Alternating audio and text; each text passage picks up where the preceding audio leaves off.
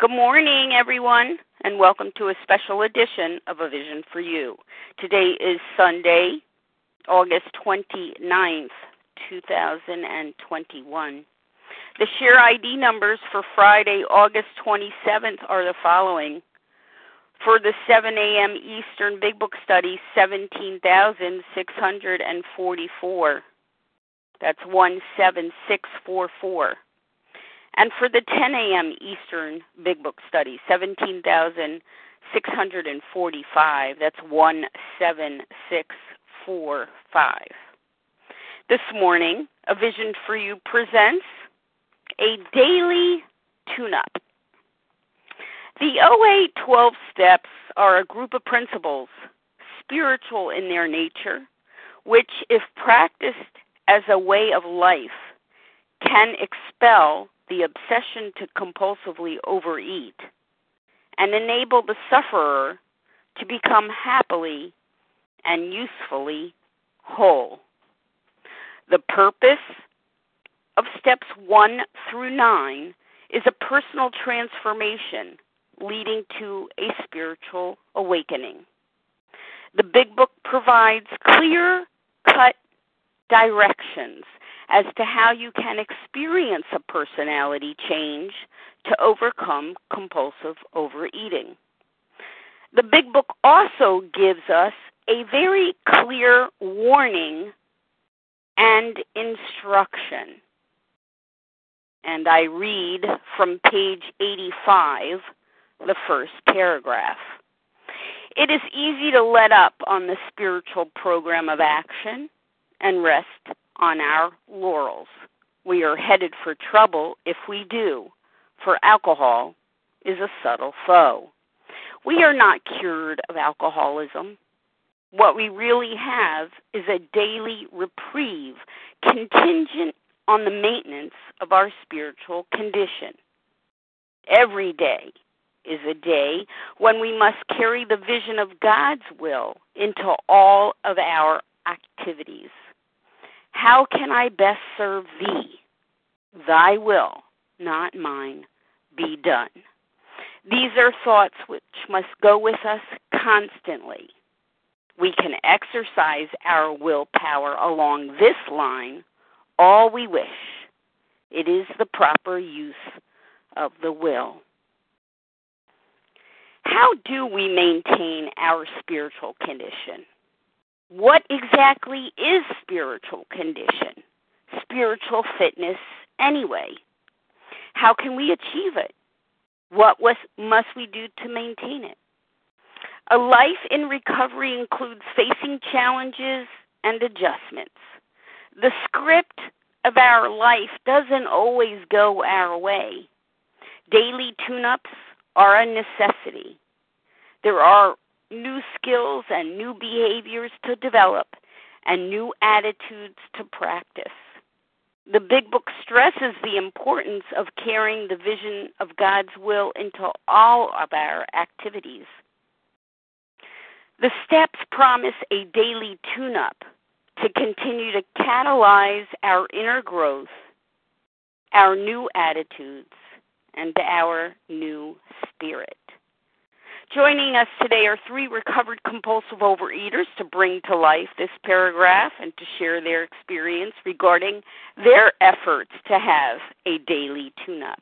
Our three recovered compulsive overeaters this morning include Nancy J. from Illinois, Darian K. from Massachusetts, and Dawn B. from California.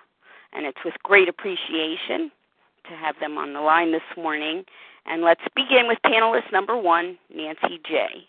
Good morning, Nancy. Hello, Leah. This is Nancy J. from Geneva, Illinois, and I'm so happy to be here this morning. Of course, I'm nervous because you know this is such this is such a large group and people extending all over the world. And so, what I've done in order to keep myself calm and focused on what I am supposed to be doing here, I lit a candle.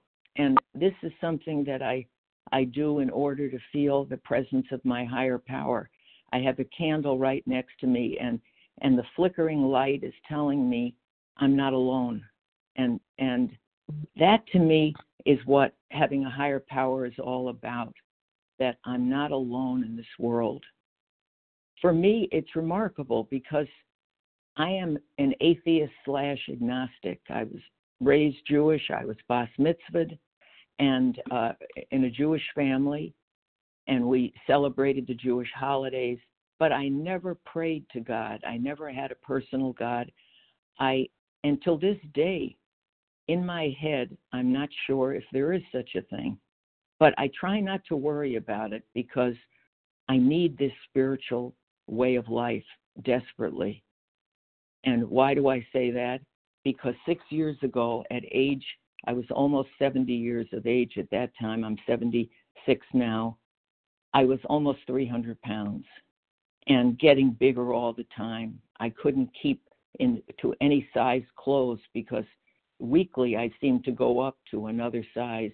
And on top of it, I was bleeding from my nose. Uh, I'm a lawyer and I'd go to work, and all over the papers on my desk, there'd be red blood. My, I was having nosebleeds from high blood pressure. So I was in a desperate condition, and I went to OA, got a sponsor, went through the steps, and I just had to deal with the fact that this is a spiritual program. I needed recovery desperately. And I just did the best I could uh, with God being mentioned throughout the big book. And I, I found it was not an obstacle, that I was able to just think about the good in the world, uh, and that hopefully there is some loving guidance in this world. And uh, I didn't worry about the fact that intellectually uh, I was an atheist agnostic because I found that by going through the steps and doing all the things the big book tells us to do, saying the prayers, doing all the detailed instructions, I felt that there was a loving guidance in my life, a protective guidance in my life. And and that's where I am today uh, where I don't know what I believe intellectually. I don't know if I had a lie detector test, if it would say I do believe in God or I don't. I try not to worry about it because what's important is when I reach out for the help of my higher power, I always get the help. I always get the guidance. That is a miracle. And now I've maintained 105 pound weight loss uh, for six years. I'm 76 years old.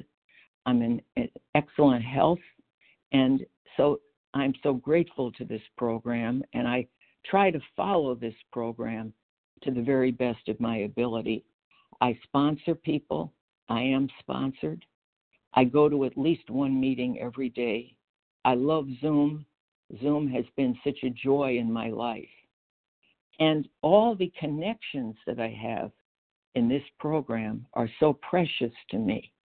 I recently read an article, I think it was in the AARP magazine, which told about what things were important for an aging individual. And, and of course, we're all aging, but I think they meant in the senior citizen category what's important for someone who, who is aging.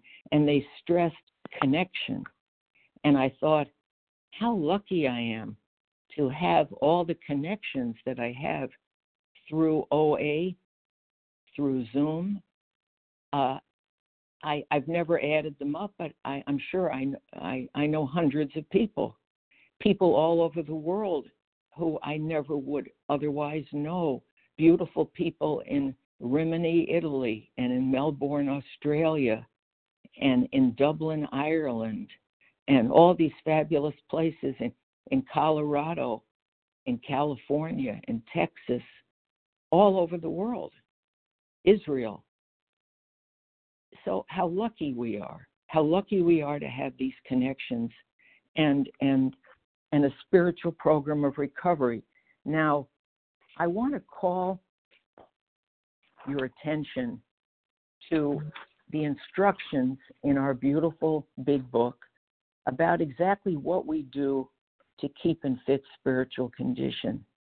And in my mind, to keep it fairly simple, it's really telling us how do you go through the day? what do we do in order to go through a day and, and live this program?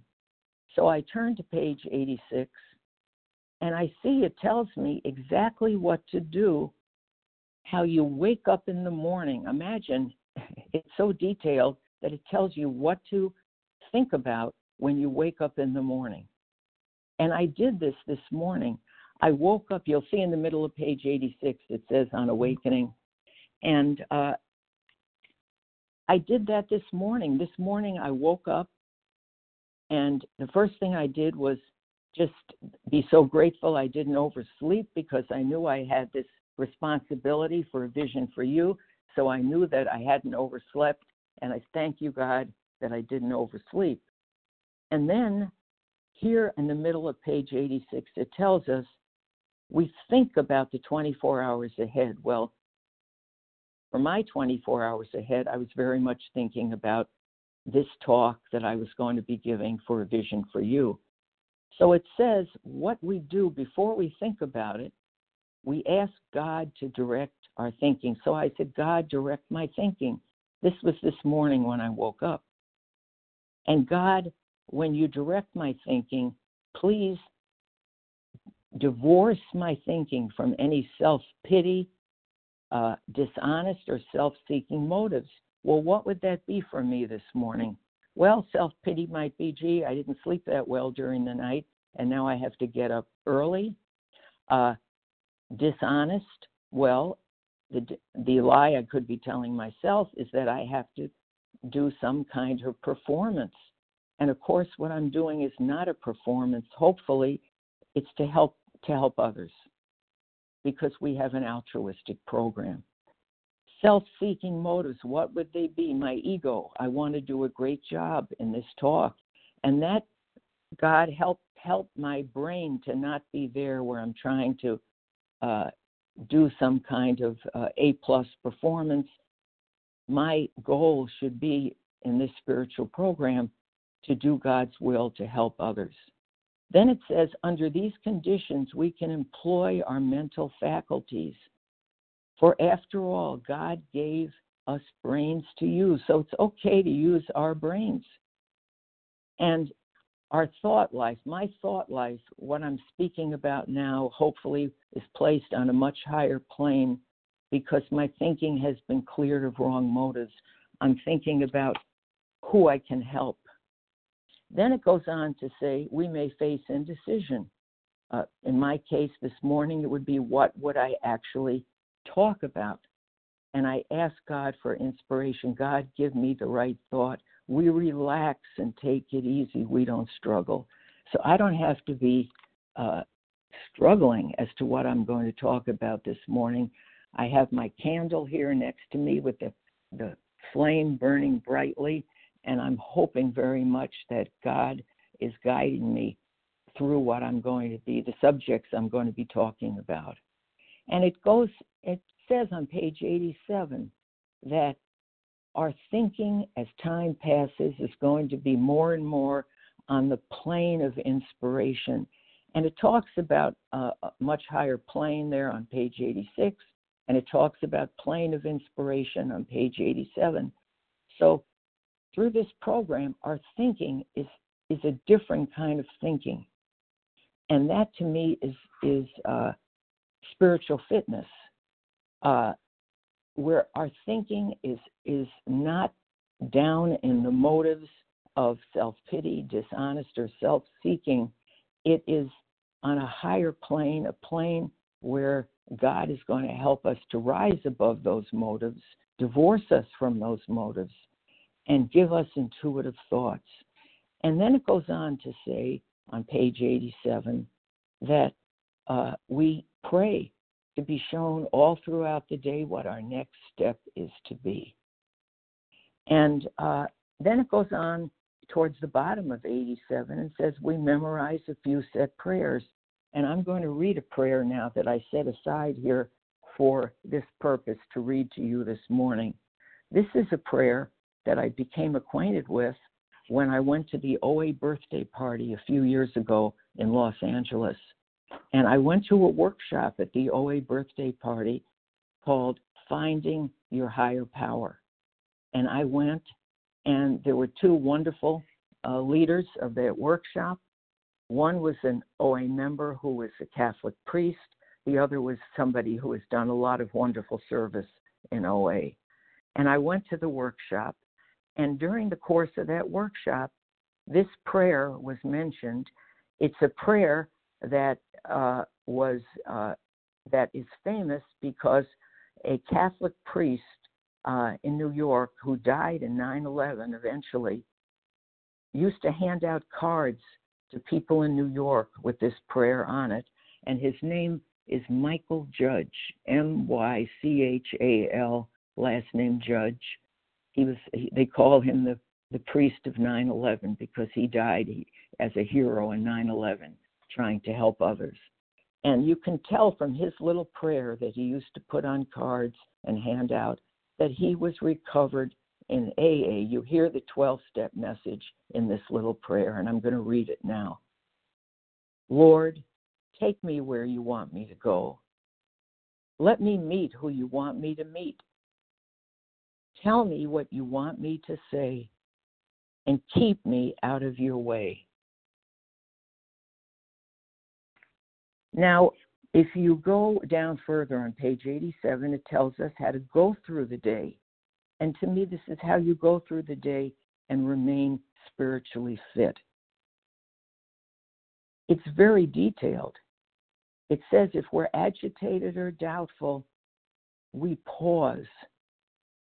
And you know, that's such wise advice as far as I'm concerned, because when I'm agitated or doubtful, I don't make good decisions. I make emotional decisions. I say things I shouldn't say. I, I feel angry. I feel resentful. I feel fearful. Um, I'm dishonest in my thinking.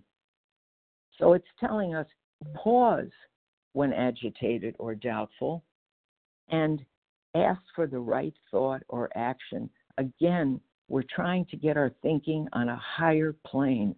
And that to me is being spiritually fit, it's being guided by our higher power.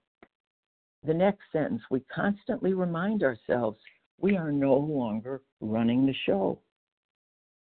Constantly, now that word constantly is interesting.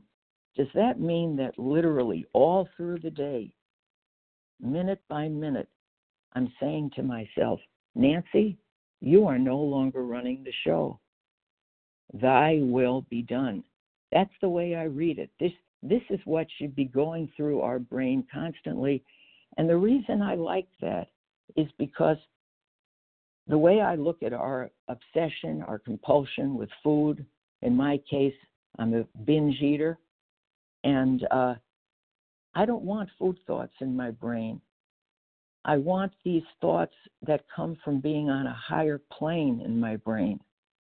And well, what do you put up there? Well, it says God gave us brains to use. Our thinking can be placed on a much higher plane when our thinking is cleared of wrong motives. Our, high, our higher power can do that for us. And by saying constantly, I'm no longer running the show, thy will be done. And so this is how I see a day of spiritual fitness. Now, I only have a minute left, a minute or two left, and then the other two panelists are going to be sharing their thoughts on this. I want to just say that um, the book tells us again and again this is an altruistic program. And that makes this way of life so beautiful. It gives us a purpose to our existence. And for someone my age, 76, looking at the years ahead. It's so beautiful to have a purpose to my existence. I'm just to where I'm semi retired now as a lawyer. I have hopefully uh, years ahead of, of, health where I could be of, of service to others. And uh, I, I turned to page 14 in Bill's story in the book, where Bill says, While I lay in the hospital, the thought came that there were thousands of hopeless alcoholics who might be glad to have what had been so freely given me. Perhaps I could help some of them. They, in turn, might work with others. So that's Bill's vision. And of course, that vision has come to be because we are a chain. We're a beautiful fellowship worldwide. And in, we, we in turn work with others. At the bottom of page 14 and the top of page 15, the book further says, Faith without works was dead, and how appallingly true for the alcoholic. For if an alcoholic failed to perfect and enlarge his spiritual life, and there we get into the concept of spiritual fitness, through work and self sacrifice for others, he could not survive the certain trials and low spots ahead. This is so interesting because it's telling us that to perfect and enlarge your spiritual life, it's through action. We are have a program of action. And that action results in spiritual fitness if it is work and self sacrifice for others. And if we do that, we can survive the certain trials and low spots ahead. The middle of page 15 further says, I soon found that when all other measures failed, work with another alcoholic would save the day. So this is the the message that that I find when I read the book as to how we stay spiritually fit is we follow the program of action and we're part of this beautiful chain of one helping another. Uh, on, I'm going to end by reading from page 164, uh, the end of the chapter, A Vision for You, where it says, Our book is meant to be suggestive only. We realize we know only a little. God will constantly disclose more to you and to us. So God will be helping me, and I'm going to ask for that guidance. God, each day, help me to know what actions I should take to uh, to progress in my spiritual growth. Ask God in your morning meditation what you can do each day for the man who is still sick. So, this is our program. It is an altruistic spiritual program, and I thank God that, that I'm in it and I'm that I'm in it with all of you. With that, I pass. Thank you. Thank you, Nancy J., for your share this morning. Now I welcome panelist number two, Darian K. Hi there, Leah. Can you hear me okay? I do. I hear you. Welcome. Okay. okay. Thank you so much. Oh, and thank you, Nancy. Um, you know, thinking to myself, I'm probably going to say very similar things. And then I thought, well, of course you are um, you know, this is how the program works. It's not like we're reinventing the wheel or, you know, um, claiming that we have a different um, way of doing things. Like this is this is clear cut directions, and um, and yeah, it's it's simple, not easy, but um, necessary um, to you know remain in fit spiritual condition on a daily basis. Um, just briefly, um, I will tell you how I came to program. I came in 1986. Um, I followed my sister and my mom into program as I did with all my diets. Um, and it was uh, definitely the last thing I did. I came, I, I didn't know this, but as I look back, I came in hopeless and out of options. Um, and, you know, I came in because I didn't know how to diet really. Um, and I had always extra weight on. You know, I was always just a little under 200 pounds and, uh, you know, just not not happy inside. You know, um, on the outside I smiled, but on the inside I didn't feel I didn't feel that way, and I uh, hated my legs so much. Um, you know, and yeah, I just I just lived that way. It was just it was just an existence of kind of sadness, you know. Um, you know, why couldn't I get the boyfriends and why couldn't I, you know, why did I hate gym so much and why couldn't I wear the beautiful clothes that everyone was wearing at that time? You know, the Jordache jeans and the painter's pants and all this stuff in the 70s. and um, you know, why why was I different? You know, why did I like food so much? Why did I get such a high? Um, picking up certain foods on a Friday night, driving them home, and oh, just couldn't wait to eat them. And uh, you know, there was no such thing as serving sizes. It, you know, if three of us were eating, we split things in threes. If there was two two people, we split it in half. um, and so, you know, I just knew that I was different. Um, and you know, I thank God, thank God every day that I found this program when I did, um, because it has carried me through so much of my life. Obviously, you know, you come in at 24, and now I'll be 60 in February, which is crazy. Um, you know, I just think back to all the living that I did um, with this program at my side, with my higher power uh, guiding me, and um, just so so grateful.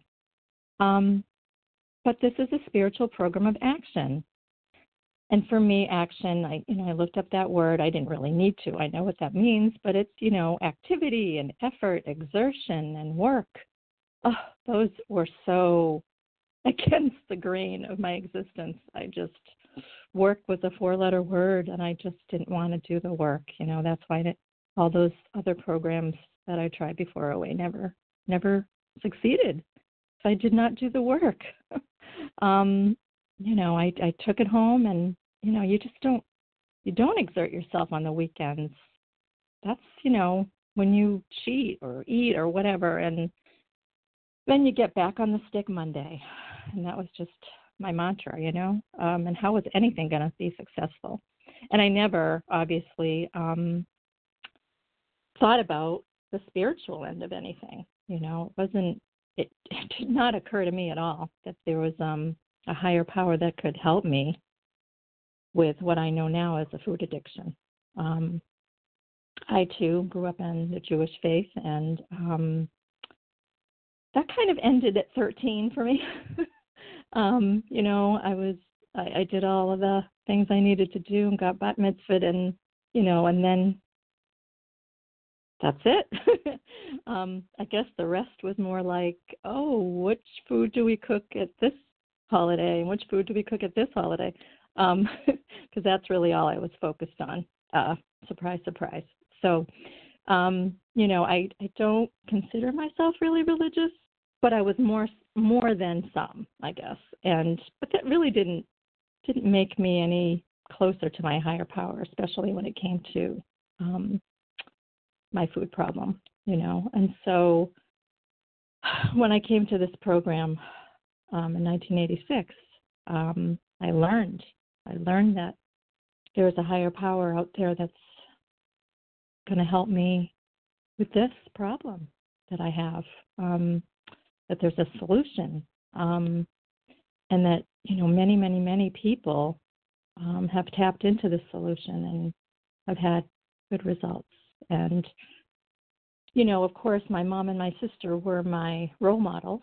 Um, they were the ones. They were the program of attraction because they, um, you know, my my sister was in a deep dark depression with her weight and suicidal, and my mom was always heavy you know, always a size, I don't know, 22 or something like that in my Bryant. And we just, yeah, I just um, always felt bad. She was always struggling with her weight. And so when I saw this program um, working in their life, I was like, wow, this is different. This is definitely different than the other programs. There's something about this.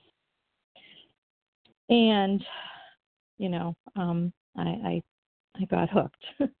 um, but but, you know, having been in program for 35 years, um, in September will be 35 years. Um, it's easy to want to rest on our laurels, on my laurels, you know, to become complacent. Um, you know, I was looking up laurels, and you know, they they equated it to what you know the Greek or Romans wore on their head, you know, after a victory, you know, the after a success, and it, you kind of want to think, you know, you want to sit back and and not do as much work after all these years. You know, I, sh- I should know by now what to do. You know, this disease is a subtle foe, as it says, you know, um, subtle, understated, vague, and a foe is an opponent or an enemy. And it just wants me to have that false sense of control, you know, like I've got this attitude. And now it's time for me to sort of isolate and, you know, do this on my own. And, you know, like it says here, I am not cured. I am not cured. I have a daily reprieve um, as long as I stay connected um, to this program and to certain things that are a priority in order to maintain my spiritual recovery. You know, I, I need to do certain things to maintain harmony, inner peace, um, you know, egolessness, um, you know, and just be present in my life.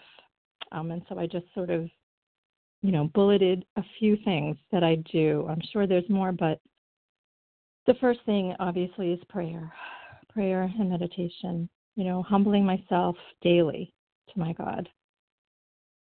I don't need to know exactly who that higher power is, but um, I feel a sense of this in my heart, and I do feel a sense of it in nature. You know, I'm sitting out on a um, screened-in porch, and I see the green all around me, and I think, yeah, this is beautiful. This is God created, and you know, I so I try not to I try not to analyze it too much, just so that I can, um, you know, be be available to that power. Um, and I, you know, I just release my will on a daily basis in the morning when I before I get up. You know, I humble myself to um, my higher power and and just try to ask to be free of self will. You know, like it says, "Thy will, not mine, be done." I mean, a prayer as simple as that um, can work. It doesn't need to be I mean, it surely can be um, specific prayers and things that um, people really like to say in the morning. Um, but mine is simple. Um, you know, I just ask for guidance um, each and every day, and um, and I just, I, you know, I just stay connected to that that source of inspiration. Um, you know, that that freedom from self will, like it says on page 87 um, that I just need to to have that to make good decisions, to stay with right thinking, um, to be um, on the plane, like it says, the plane of of goodness and you know spiritual connection. Um, the the next thing is about you know connecting to others and working with others. You know, there's an entire chapter, chapter seven, on working with others. So evidently it's super duper important because there's a whole chapter on it. Um, and that is um, that also is part of my day you know whether it's calling someone and simply just listening um, to them um, or sharing. You know i need to remember that sharing is important too on my end. I can be a really good listener um, and not necessarily share um, and so I, you know, I need to definitely be aware of that um, and sponsoring people. You know, when I when there's a lull of maybe not having anyone in my life that I'm sponsoring, I feel it. I feel I feel that um, because um, that's an important part of my program. It always has been. Um, and then creating a network of fellows. You know, um, you know, I have all of you in my phone as VM for vision meeting um, and your names. I have OA from different meetings that I've been to. Um, and so it's, um, yeah, it's, it's so important for me to have that resource um, of fellows that go before me because they've either been where I've been or, you know, they have really um, heartfelt wisdom um, for me to, um, you know, make a decision, you know, and and uh, not not be impulsive, um, and then continuing to actively do the steps, I mean, yes, this I mean this chapter is called Into Action. Action. It's important. Like I said, it's it's doing, it's activity, it's effort. um, and this program of action um, needs to be um, a part of my daily life, um, whether it's making amends, uh, actually working the steps in different ways, you know, um, you know, um, just determining what character defects are working and which ones are not working. And for whatever reason, self centeredness and fear are often the culprit that rob me of my serenity. So, uh, those are two things that I, I tend to focus on quite a bit um, when I'm thinking about what character traits I um, are not working for me, you know, and it's important. It's important for me to be honest. The honesty is key, right, to how we live our life and the benefits that we're going to gain um, as a result of working the, the program. You know, um, it's whereas, you know, like they say, how free do you want to be? That's what comes to mind as I I say that. You know, that honesty needs to be a part of my life. Nobody's going to come here and say, Darian, you know, you're you're doing A, B, and C, or look at that pattern you you've got going on with this person in your life. Don't you think you should be working on it? Or, you know, um, look at that particular food. It's, you know, maybe it's a little bit too important to you. Like nobody's coming into my life telling me this stuff. This is all the honesty I have between me and my higher power. And I have to, I, I must be in tune to that in order to um, to live a free person. Um, it's just so important for me um, that honesty. Um, the nightly review is is very helpful for me. Um, I so appreciate it. Um, you know, uh, Nancy alluded to it on page 86. You know, what what could we what could we have done better? Um, that's part of that, and I love that. I I think about that because it helps me feel human and imperfect. You know, because much of my way of thinking is perfection and and wanting people to look at me a certain way. Um, and this just tells me, you know, it asks me, you know, what could we have done better? What can I think about um, besides the resentments and the selfishness? um, because that comes easily um, for the most part, you know. Um, so that that's really that's so so so helpful. Um, and I think, you know, I think of it like I work in the schools, and this just occurred to me. You know, we ask we ask children that too when they're when they've had a temper tantrum or you know they're feeling like they can't do something, you know, or or they get you know a poor grade or whatever. You know, what could you have done better? How could you how could you make things right?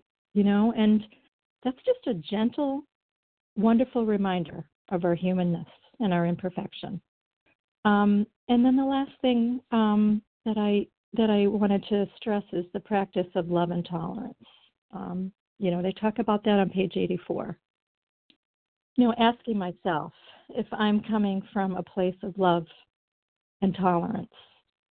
Um, you know, when I open my mouth, when I say something, um, is that love? Am I practicing love? Am I practicing tolerance? it's so hard sometimes. But as I breathe, I think about that pause, you know, that that also Nancy alluded to on page 87, taking that time to pause and simply thinking about what it is that I need to do to remain on that plane of love and tolerance and to be, you know, um, in tune with that, um, because that that's going to be so much more helpful than um, than the way that I think and the way my mind operates. Um, you know, it's it's hard. It's it's like I said, it's a program of action, so it's work, it's effort, it's exertion. Um, you know, uh, I work up a proverbial sweat, I guess, um, doing these certain things in my life, but the um, the results are wonderful. The results give me that peace and harmony in the world with all the relationships that I have. You know, we'll always be in a relationship, whether it's with ourselves, um, other people, our higher power. Ah, we are always in a relationship, and so we always, uh, I always have to make sure that I am constantly working at um, relationships and becoming a better person. Um, and that's what the that's what these steps and this program and this wonderful big book offer us. Um, clear cut directions so that we know what to do um, on a daily basis to keep what we have um, and to have long term sobriety.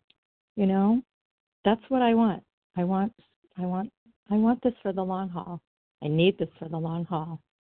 I am lost without this program, and it is just such an important part of my life.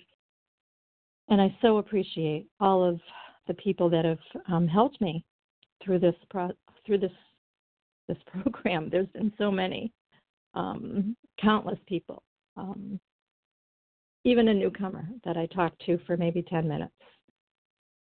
Everyone helps me to see what I need to see, um, and it's just so precious to me. And I hope that I always um, I always think this way um, because I don't want to. I just don't want to lose what I have. And so to remain in fit spiritual condition is, uh, yeah, the, the, the guiding force um, that keeps me doing what I do. So thank you so much for listening. Thank you for sharing with us, Darian K. I now welcome panelist number three, Dawn B. from California. Good morning, Dawn. Good morning, Leah. This is Dawn B. from Southern California, and it is recovered compulsive overeater, and it is just a pleasure to be here today, sharing with you. Um, yeah, so I um, started in OA ba- back in the late 1970s, if you can believe that, and uh, I believe it was January of '78 when I went to my first OA meeting. Um, and uh, it's been a, a beautiful journey. And I must say that it took me um, almost 35 years uh, in the program. I will admit, though, there were a number of those years, uh, those 35 years, when the only one who knew I was a member of OA was myself. Um, but uh, essentially, 35 years um, in and out of the rooms, uh, but it took me that long before I was able to become abstinent more than three days here, seven days there, 21 days once or twice. Um, so, you know, failure in the program is really my specialty. Uh, it's what I have the most experience at. Uh, half measures, moderation, that kind of thing. Um, I was really good at that. And uh, a miracle happened. Um, nine years ago when I realized to the core of my being that there's nothing ahead for me except for a lot more pain, a lot more suffering, and an early death. Or I need to put down the food. I need to clearly identify the common alcoholic ingredients and put them down 100%. Because this is absolutely life or death for me. And so I put down the food and I picked up this program and worked it like my hair was on fire. And worked it like my life depends on it because it absolutely does. This is absolutely life or death for me. And um, all thanks be to God. Um, you know, I'm down over 120 pounds from my top weight. I'm at a normal BMI. I don't need to lose any more weight. And I've been abstaining now for um, nine years. And it is just an amazing, shocking miracle. Um, I am a wife. I have a husband, and um, I'm also a mother. I'm a mother of four young adult children. Uh, three of them have autism, one very, very severe, uh, two others very impacted as well. And um, uh, three of those children also, or I'm sorry, two of those children that have autism also have mental illness. Um, and my husband is a um, advanced cancer survivor, and he has uh, ongoing health issues. So um, I can honestly say, though, as a result of working this program, uh, that I am living a life beyond my wildest dreams. Uh, not because my circumstances have changed so dramatically, um, but because my attitude about those circumstances has been transformed by the working of these steps. And it is a beautiful miracle that continues uh, on a daily basis when I practice this spiritual program of action and do not rest on my laurels because I'm certainly headed for trouble if I do. And I'm reminded that food is a subtle foe.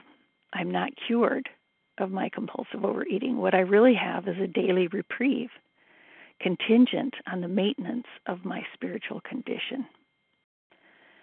So, what do I do to maintain my spiritual condition? Um, well, it starts with uh, remembering uh, what my challenge is. And my challenge is on page 62 of the big book, where it says selfishness, self centeredness. Now, the big book of AA was the only literature that was available when I started in Overeaters Anonymous. And they were reading this chapter when I got to my first meeting. And I thought, what in the world are we reading about alcoholics for? This is so bizarre. Uh, you know, I really I don't have a problem with alcohol. I'm just here to lose some weight. Um, you know, and when I do that, I'll be gone. But I just don't get it why I'm reading about people with alcoholism. So little did I know um, that this would be such a treasure uh, for my life and such a uh, beautiful learning. And that just goes to show, you know, what I thought was the worst possible thing in my life. This was uh, my compulsive overeating. Turned out to be what I thought was a tragedy uh, and a curse. Turned out to be a tremendous, tremendous blessing. So that just goes to show I really, you know, I don't know. I am blind. And I've learned through this program that my higher power sees perfectly. And so I more and more can practice relying on the vision that my higher power has and less on mine. So on page 62, it says selfishness, self centeredness, that is the root of my troubles. And I remember reading this at first and thinking, well, I'm not that, I'm not a selfish person. I, and they mentioned dishonesty. I'm like, well, I don't really see myself as, you know, a person that's so dishonest. But um, now I realize that that's just not the case. Selfishness, self centeredness, that is the root of my troubles, driven by a hundred forms of fear, self delusion, and self seeking and self pity. I step on the toes of my fellows and they retaliate. So my troubles uh, are of my own making, and that really was interesting for me to read. My troubles are of my own making. They arise out of myself. I am an extreme example of self will run riot. Wow. Above everything else, I must be rid of this selfishness. I must, or it kills me. God makes that possible. So, first, um, the food was killing me. And now I learn that I have something else to worry about as well. Yes, absolutely. Um, in the beginning, you know, I was trying to seek my ease and comfort from food. And then once the food was put down, I realized that I was trying to seek my ease and comfort from controlling other people and controlling circumstances. And um, So that is still a, a uh, challenge to this day that um, I will forget. To not try to seek my ease and comfort from trying to control others and circumstances. So, how can I get rid of this selfishness? Um, God makes that possible. So it says, um, I can't uh, reduce my self centeredness much by wishing or trying on my own willpower. I have to have God's help. So I am going to be needing and relying on God to help me um, be rid of my character defects, be rid of my selfishness. Um, not because that they're bad, but because uh, they just don't work. So this is the how and the why of it. First of all, so when it says first, I really need to stand up and pay attention. First of all, I have to quit playing God. It doesn't work. And um, that was a surprise to me as well. Playing God, I didn't think I was trying to play God, but I realize that I certainly am. And um, that is the thing that I really need to uh, keep watching out for when I'm trying to play God, when I'm trying to run the show. Um, next, it says, Hereafter in this drama of life, God is going to be my director. He is the principal, and I am his agent. So, God is the director. God's going to be telling me how to be and act and what to say now in this drama of life. He's the principal, I'm his agent. So, he is the one I work for his. Um, I'm legally bound to work for his best interest. Whatever is important to God is now my priority and what I work towards. He is the Father, I am His child. So, thinking of the perfect Father, um, you know, He's going to be protecting me, loving me, holding me, guiding me, um, showing me what to look out for, and uh, really caring and loving for me. So, most good ideas are simple. This concept was a keystone. So, that should be a red flashing light uh, for me too, a keystone of the new and triumphant arch through which I pass through to freedom. So this idea of me not playing God, of not trying to run the show, is crucial. The keystone is the center stone of the arch, which holds the whole arch up. And all the other stones press in on it and rely on it.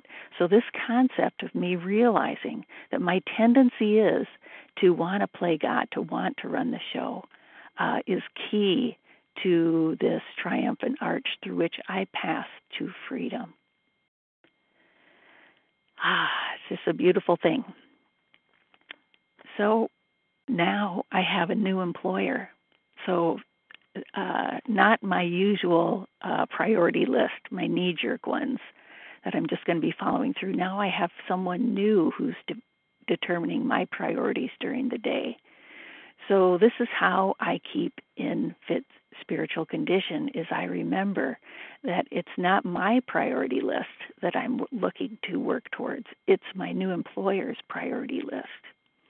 And my new employer is all powerful, so will provide me with everything that I need. So I need to stay close to my new employer and do all I can to perform not my work well, not what I want to see done, but my higher powers my new employers work well.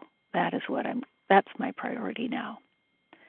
So um, then it goes on to describe um, what happens when I do that. When I do that and make my higher powers will, my new employer, my priority, I become less and less interested in myself.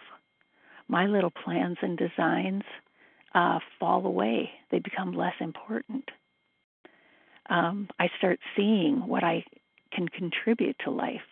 I'm made aware of opportunities for me to be of service that I simply wasn't aware of previously because I was so focused on getting my needs met. And now, when I'm focusing on how can I best serve you, God? What's your will for me? All these new awarenesses come to my mind. And I feel a new power flow in, and I enjoy peace of mind. Wow regardless of my circumstances, I enjoy peace of mind. as I discover I can face life successfully and I, I become conscious of God's presence. And I begin to lose my fear of today, tomorrow, and hereafter. I am reborn. So I feel a new power flow in. Uh, this is the case for me. When I'm practicing this new way of life that I must practice on a moment by moment, daily basis, um, my peace of mind, I find, is not dependent on my circumstances, but it's dependent only on my staying in contact with the loving presence of my higher power. Um, recently, we were coming back in a RV from an RV trip. We took an RV trip to the Midwest, and um, on our way home, we had number of mechanical difficulties with our RV, culminated by one experience where um, these toxic fumes were coming into the cabin of the RV, and we were driving down uh, this road, and um, and uh, the whole thing, like I say, was filling with fumes. This alarm, toxic fume alarm, was going off, and it was uh, chaos, as you can imagine. Um, and then there was there been a storm. Um, we had to pull over, wait for the storm to pass, and then when we started driving, there was stop and go traffic.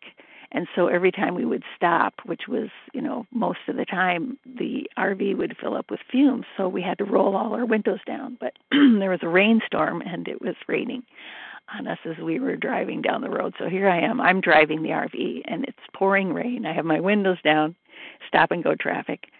Um, and I'm like, God, please help me. Please help me. Um, and uh, I can honestly say I did not handle that situation all that well, but it was a great learning experience. And um, I began to uh, think about, you know, the people that were cutting in line and driving alongside of the road, think about them as, you know, maybe they have situations that I'm just not aware of. Maybe somebody in their car is having a panic attack. You know, maybe they, you know, who knows what their situation is. And tried to think with my son was actually helping me think of, you know, um, being kind and compassionate to those people driving around us. And um, and then the next day we also had stop and go traffic and it was a beautiful beautiful uh experience because i was just focused on okay god whatever it is i accept it. Whatever your will is here i'm just going to accept it. I welcome it and i say thank you. And i was just going with the flow of the traffic. You know i wasn't resisting it. I was just letting go and letting god. And it was just a peaceful beautiful meditative experience uh, were such a contrast to the night before when I was resisting what was going on and pushing it away. Now I was just like, whatever it is, God, I accept it, I welcome it, and I say thank you. And it was just so peaceful and so beautiful. Every day, going back to page 85, every day is a day when we must carry the vision of God's will into all our activities. How can I best serve thee? Thy will, not mine, be done. These are thoughts which must go with me constantly. And what a beautiful thing it is and can be when I'm just letting go and my only goal is God's will for me and seeking that out. So I'm pausing in situations and I'm practicing this throughout the day. I'm pausing and I'm saying, God, please help me to see this situation more like you see it. Please give me your eyes to be able to see this situation more clearly as you see it. Help me to see this person more like you would have me see them. Help me to love them as you would delight in me loving them. How would you have me handle this situation, God? So, looking as God as my director. Uh, and that's how I can go through the day, and that is what I can practice. Um, and this is the first of three constantlies that they are uh, that's coming. Um, so this is our this is my work. This is what I'm doing during the day. I am constantly having, asking, pausing, practicing, What's your will, God? Help me to see this situation more like you do. The next constantly is uh, the top of the next page, page 86, when it talks about prayer and meditation. So I'm using prayer and meditation to to constantly uh, throughout the day, practicing it, not beating myself up when I forget, but just doing it as much as I can. And then the next constantly is at the bottom of page uh, 87. This is my work. This is what I'm to be practicing. It says, We constantly remind ourselves we are no longer running the show, humbly saying to ourselves many times each day, Thy will be done. And I think this is uh, Bill W. was a walker. And uh, I enjoy walking as well. And that's part of my spiritual practice to get out and just see the beauty of nature and clear my mind and relax in God's loving presence. And so, um, you know, if you think of Bill W., and I think of Bill W. walking, saying to himself, we constantly remind ourselves we are no longer running the show, humbly saying to ourselves many times each day, Thy will be done. I constantly remind myself I am no longer running the show, humbly saying to myself many times each day, Thy will be done. And the peace that comes from surrendering to my higher power in all things and letting go and letting God's will be my priority. Help me to see this situation more like you see it, God. Help me to see this person more like you see them. Help me to love them as you would delight in me loving them, God. And it is a beautiful thing when I do that. Uh, and uh, with that, I pass. And thank you so much for allowing me to be here today. Thank you very much, Dawn, for your share this morning. Thank you to all of our panelists for giving so much of yourselves this morning Nancy J., Darian K., and Dawn B.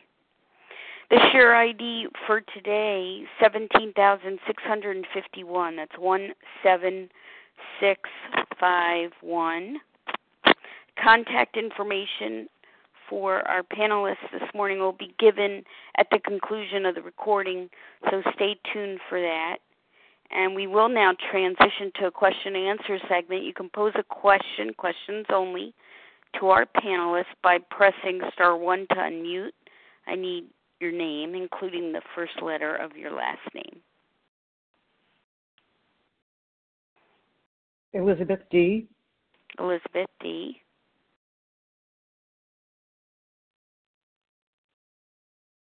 Liz F. Jody E. Liz S. Jody E. Wendy B. Wendy B. Lorraine N. Lorraine N. Corina V.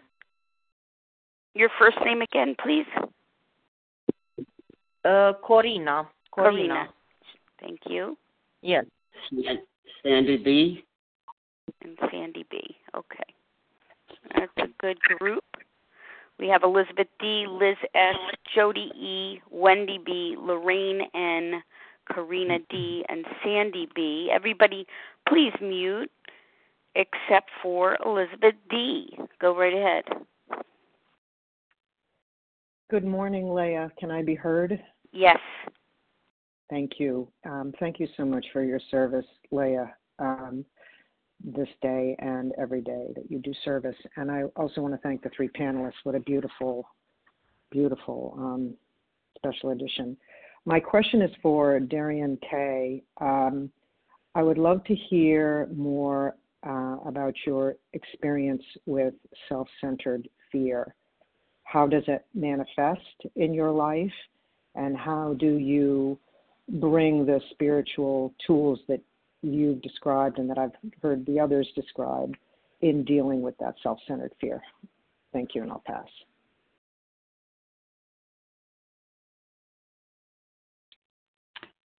Oh, yes. Hi there. Um, well, self centered fear comes up when, yeah, when I I can't control a situation, which is pretty much all the time. um, you know, it can be, you know, specifically. Well, I mean, it's always it always seems to be with the person in our lives the most, and you know, I live with my um, significant other here, um, and so that it, crops up crops up quite a bit um, between us, um, and it's it's hard. It's hard to not shut down. I think that's well, the fear part shuts me down and kind of makes me um, want to isolate and get away. Like I don't know, I can't really go very far, but I want to like just get away. Um, and then that obviously becomes self-centered because I'm not dealing with the situation at hand. Um, and it's it's hard. It's really hard. Um, but that is, I guess, when I when I remember um, to take that pause and to take that quiet time and to apologize too if I need to. You know, if I have said something that makes me seem less than compassionate about, um, you know, what we're discussing or what he's pointing out to me. He's a very he's a very realistic person. He lives in reality, which is a good thing, right? But for me, it's very hard because that's that is you know something that's that's not necessarily how I want to operate in life. So, and I knew I knew coming here, you know, I've, I've lived with him for four years. I knew that that would be, a, you know, something that I would need to deal with because when I wasn't, I could hang up the phone and be on my own, or you know, uh, just not deal with it for now or whatever. And so now it's like I have to deal with it. Um, and so that is that is I really that's where prayer comes in. Talking to other people, um, like I said, doing those you know daily and nightly reviews about what I can do better. Um, you know, not beating myself up because I am human and I'm not going to change overnight, evidently. Um, I have always learning to do. Um, and then just just pray, just pray um, to be uh, in tune with a higher power. So, I mean, that's the best I have. Thanks. Thank you, Elizabeth D, for your question. Liz S, your turn. Star one unmute. Hi, it's Liz S. Thank all of you uh, for your shares. I have a question for, um, oh gosh, my mind's gone blank. The last speaker, I apologize. Uh, I think it's Dawn B. And, Correct. Uh, yes. I, I really wanted to ask you to speak a bit more on, on being able to uh, to practice love towards. Um, I guess you were speaking really about practicing love towards others who harm you or irritate you or I find this very difficult, especially those who really even hurt others. Uh, people who I've witnessed hurting animals who are pass me and I'm in the way, so they you know they give me the fist. They, there's a lot more cruelty it seems in the world right now. So love is something that's very hard for me to feel towards those people. I have to work on forgiveness, but love is difficult. So I was wondering if you could talk about how you've become able to do that and feel that uh, towards others. Thank you.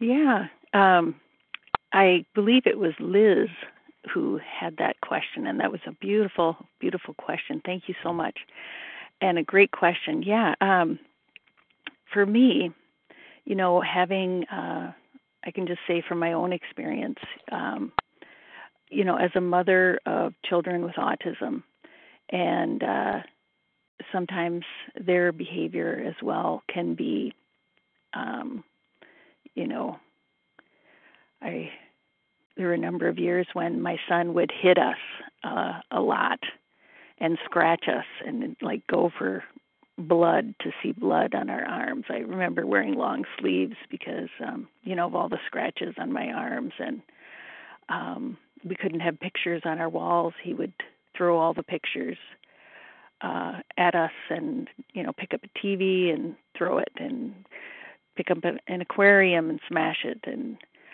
um you know those were very very challenging times but um just uh you know asking for God's help during those times you know just all I can do is rely on God's abilities and not my abilities. And um and you know as a parent um just this deep deep love in my heart and compassion. And knowing that um you know seeing just like the big book says if we can see them these people that you have seen you know on the uh in your life who have been hurting others and having cruelty to others see them as sick people. Um you know see them as having a disease that they are sick uh they are hurting and just have compassion for them. Um, you know, like a parent has compassion for their child, you know, me having compassion for my son as he was, you know, striking me and um and God gave me just an amazing peace uh you know, during those times and an unfailing love for them and seeing you know, seeing the goodness in their heart deep down inside. Um, and just loving them like an unconditional love for them, uh, for my child. Uh, God gives us the ability to do things way beyond our abilities. And so I continue to ask for the ability to see people more like God sees them, to love them as God loves them, and to treat them as God would delight in me treating them uh, on a daily, daily basis, and moment by moment, moment, God gives me that ability. So thank you very much. Thank you, Liz, for your question. Jody E., your turn. Thank you very much. Thank you, all of you, for a wonderful share. My question is for Dawn also. Dawn, you talked about giving up your will and seeking God's will for your life. I really appreciate so much. Um, that's been a challenge for me, letting go of my little plans and designs. So I'm assuming you did have ideas about what you wanted for your life and for yourself. And I'm wondering if you could talk a little bit more about how you let that go those ideas, those plans, and designs. Thank you. Yeah, um, it truly was uh, and is kind of a, you know, when you have plans and designs for, you know, like for my children, uh, that was like going through a death to have them, you know, to know that they have autism now and um, being told that hey, if your son ever crosses the street, if he's ever able to go into grocery store and buy some food for himself, that would be a miracle. Uh, that was um, a, like a death, a death of hopes and dreams. And um, and the beauty of this program is that it teaches, you know, all of us have had hopes and dreams that have been shattered and just not what we wanted and um, you know how do we handle that? How do we deal with that? And the program teaches us that. And it's such a beautiful uh, gift that this program is. All of us every day struggle with you know life isn't going the way i want it to go. And we struggle with thinking that we know better. I know i struggle with i know better than i think i know better than god the way life should be going and this should not be happening and so um and then i realized you know i i um saw this poster one time and it was like billions and billions of stars all over the poster and this tiny little arrow in the lower left hand corner of the arrow. I had to bend over and look to see what was on the arrow and it said you are here. And it was just a little speck of light and I realized, well, that really that speck of light is actually the Milky Way galaxy. Those so there's billions and billions and billions of stars in that galaxy, and there's billions of planets revolving around those stars. And so, comparatively speaking, I'm like this fleck of dust in all of God's creation.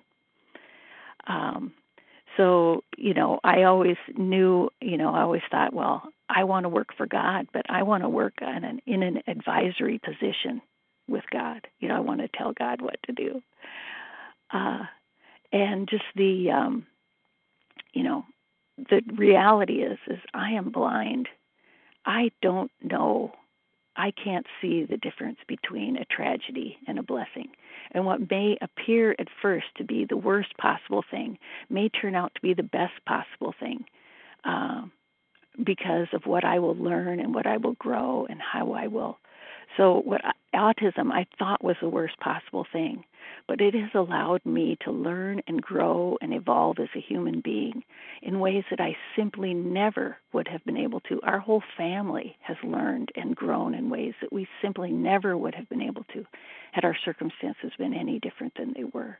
And so it has been the great, it has been a huge blessing uh, in my life because of who God is and because of how God uses those challenges in our life to bring about unspeakable, tremendous blessings. Uh, and that's all I have. Thank you. Thank you, Jody E. Wendy B., your turn. Thank you.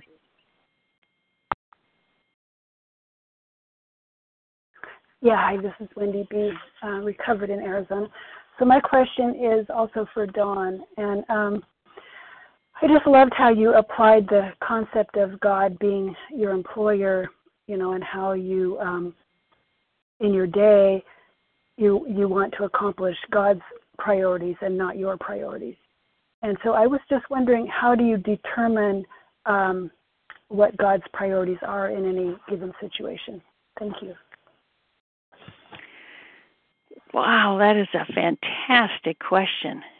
Um, and that is you know that is uh that is a challenge to do. And so um the only thing i can say is you know practicing during the day um practicing getting quiet with god um you know in times of meditation just quiet my mind and heart and just rest in god's loving presence and to uh to spend time with God. Uh, also through um, you know two-way prayer, uh, listening for God, and um, you know through the tenth step, you know. Uh, saying what my character finding my character defects writing them down and then asking for god's perspective on those things asking for what you know um, God, please remove my fear and direct my attention to what you would have me be. And then also asking, you know, if my higher power were to communicate directly to me regarding this issue, what might my higher power say? And just to quiet my mind and heart and ask for God to speak to me. You know, help me to learn what you would have me learn. Uh, show me uh, your truth. Help me to see your truth and just quieting my mind and asking for that. Um, so that's all I have. Thank you. Thank you, Wendy B. Lorraine N. Star one to unmute. Good morning. Good morning, everyone, and thank you for your service, Leah, and all the panelists. Wonderful meeting. This is Lorraine N. in Oregon, compulsive overeater. Um, Dawn, I'm so fascinated by your story, but um, I'm curious, you may have said this and I missed it, but was there something in particular that happened that changed things for you and made you decide to put down the food? And, um, you know, you've been really clear that this is about your spiritual practice every day. And um, I had some questions about that, but you've answered them. So, my question is um, yeah, mainly what what what brought you to your knees, and um, and with children with special needs, how do you find time in your day for these pauses? anyway, I hope that made some sense. Thank you. Well, thank you, Lorraine N, for that question. And um, yeah, what brought me to my knees was um, just realizing that I am going to, there's nothing ahead for me. Uh, I am the real deal. You know, I am the chronic compulsive overeater. I am the skid row, um, you know, digging in the trash, dump, dumpster diving, um, compulsive overeater. And I saw the truth of that situation. And uh, just like for alcoholics back in the day, there you know, there was locked up, boxed up, or sobered up. You know, it was uh, locked up in jail or an asylum, death, boxed up, or sobered up. I truly saw that I'm on a one way street. There are no off ramps, and there's nothing ahead but a lot more pain and a lot more suffering and an early death. And I, having, um, you know, children with disabilities, I needed to be there for them. I saw very clearly that I was going to be losing my choices for my uh, how to be able to care for myself. I was going to have to rely on other people to care for me. I could barely walk up a flight of stairs. Um, you know, my heart was doing strange things. I knew that I wanted to be there for my children as long as I possibly could to try to help them. And I did not want to be a burden on my family or others for my care. And uh, I wanted to leave. I didn't want to waste uh, my life, and I wanted to try to um, use to be there for my children. So that was really what you know. It just came. It's just like the doctor's opinion. It says in the doctor's opinion, we are hopeless. We are hopeless 100%. There is no other way out. We must put down the food or we will die in our disease and early death with a lot of pain and a lot of suffering. So that's all I have. Thank you. Thank you, Lorraine N, for your question. Thank you. Mm-hmm. Karina D. Star one to unmute.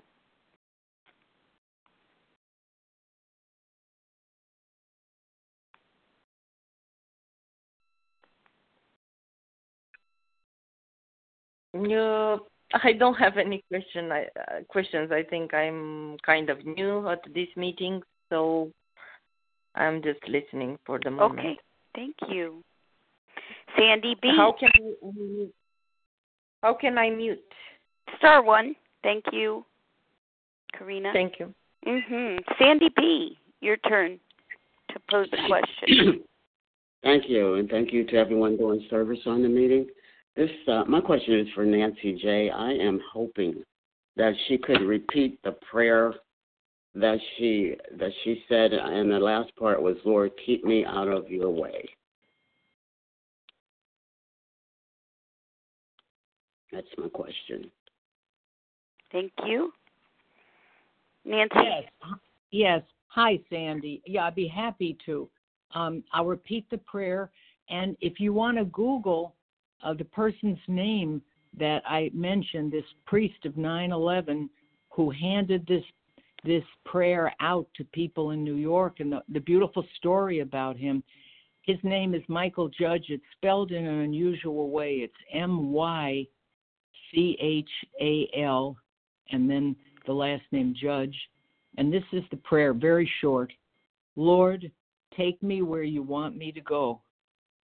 Let me meet who you want me to meet. Tell me what you want me to say and keep me out of your way. Thank you, Sandy B, for your question. We have time for perhaps one more question. Anyone else have a question for our panelists? Melissa W. Go ahead, Melissa. Um, my question. Hi, thank you so much for the speakers in this incredible meeting. My question is for someone who's in the place of their recovery where they're sort of actively working the steps, especially in, in four through nine.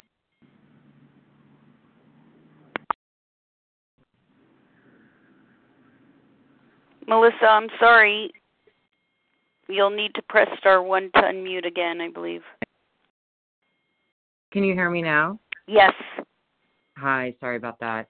So thank you to everyone. Uh, what an amazing meeting. And, and, my question is for someone who's in their recovery in a place where they are uh, actively working steps, especially in four through nine, but haven't either they, they haven't had a spiritual awakening and maybe don't have a God or trust their God or might be angry at, at a God.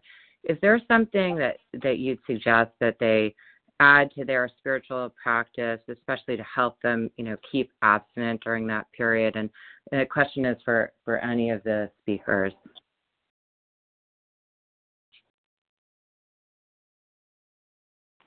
Panelists, anyone want to respond to Melissa's question?